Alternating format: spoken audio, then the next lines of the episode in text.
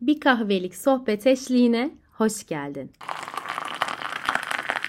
Şu hayat yolculuğunda hepimizin bir hedefi var. Hedeflerimiz, hayallerimiz, isteklerimiz, olmak istediğimiz noktalar, artık zihninde hayal ettiğin ne varsa değil mi? Ve şu ana kadar deneyimlediğim, emin olduğum bir şey varsa da her türlü hedefe ulaşmak için en mantıklı yolun adım adım ilerlediği adım adım metodudur sevgili dostlar. Spora başlamak isteriz. Gideriz bir spor merkezine yazılırız. 3-4 gün sonra o spor merkezine yazıldıktan, o paketin ödemesini yaptıktan sonra aman neyse dersiniz. Belki o spor paketini arkadaşınıza hediye edersiniz. Belki hediye bile etmezsiniz. Arada kaynar ve unutur gidersiniz. Pazartesi günü artık karar verdim diyete başlayacağım dersiniz. Bir gün, iki gün, üç gün en fazla bunu yaparsınız. Gayet diyetinize uyarsınız. Yemeğinizi hazırlarsınız. Dördüncü gün yavaş yavaş kaçamak yapmaya başlarsınız. Sigarayı bırakıyorum deyip yola çıkarsınız. Sigara paketini çöpe atarsınız ama aradan daha 24 saat geçmeden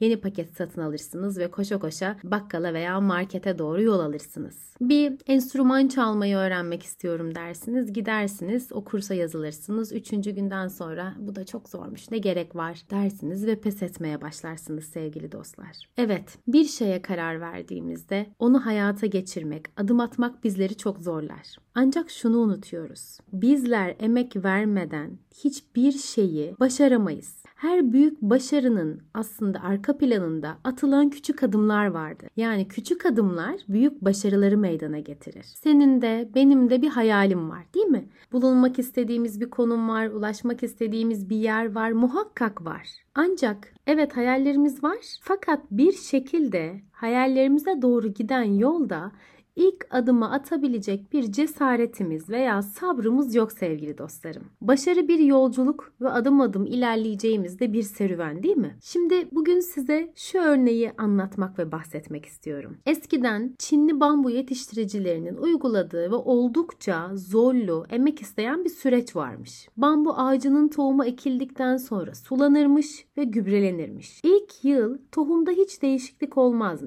Ancak sulanmaya ve gübrelenmeye devam edermiş. İkinci yılda da aynı şekilde bir gelişme olmadan sadece sulanır ve gübrelenirmiş tohum. Üçüncü yılda sabırla aynı uygulama yapılırmış ve beklenirmiş. Dördüncü yılda bambu tohumu sulanır ve aynı şekilde yine gübrelenirmiş. Ancak beşinci yılın sonlarına doğru bambu yeşermeye başlarmış ve 6 hafta gibi kısa sürede de 20 metrenin üzerinde bir uzunluğa ulaşırmış. Şimdi sana soruyorum. Sence bambu ağacı 20 küsür metrelik bu uzunluğa 6 haftada mı ulaştı, yaklaşık 5 yılda mı? Aslında çok uzaklara gitmeye hiç gerek yok. Başarının sırrı çok basit. İlk adımı at, tevekkül et, sabret, pes etme ve inan. Bugün ilk adımı attığımız ve diğer adımları da hayatımıza geçirdiğimiz bir gün olsun. Beni dinlediğin için sana yürekten teşekkür ederim. Bir sonraki bir kahvelik sohbetlerde görüşmek dileğiyle. Sevgiyle kal, hoşça kal.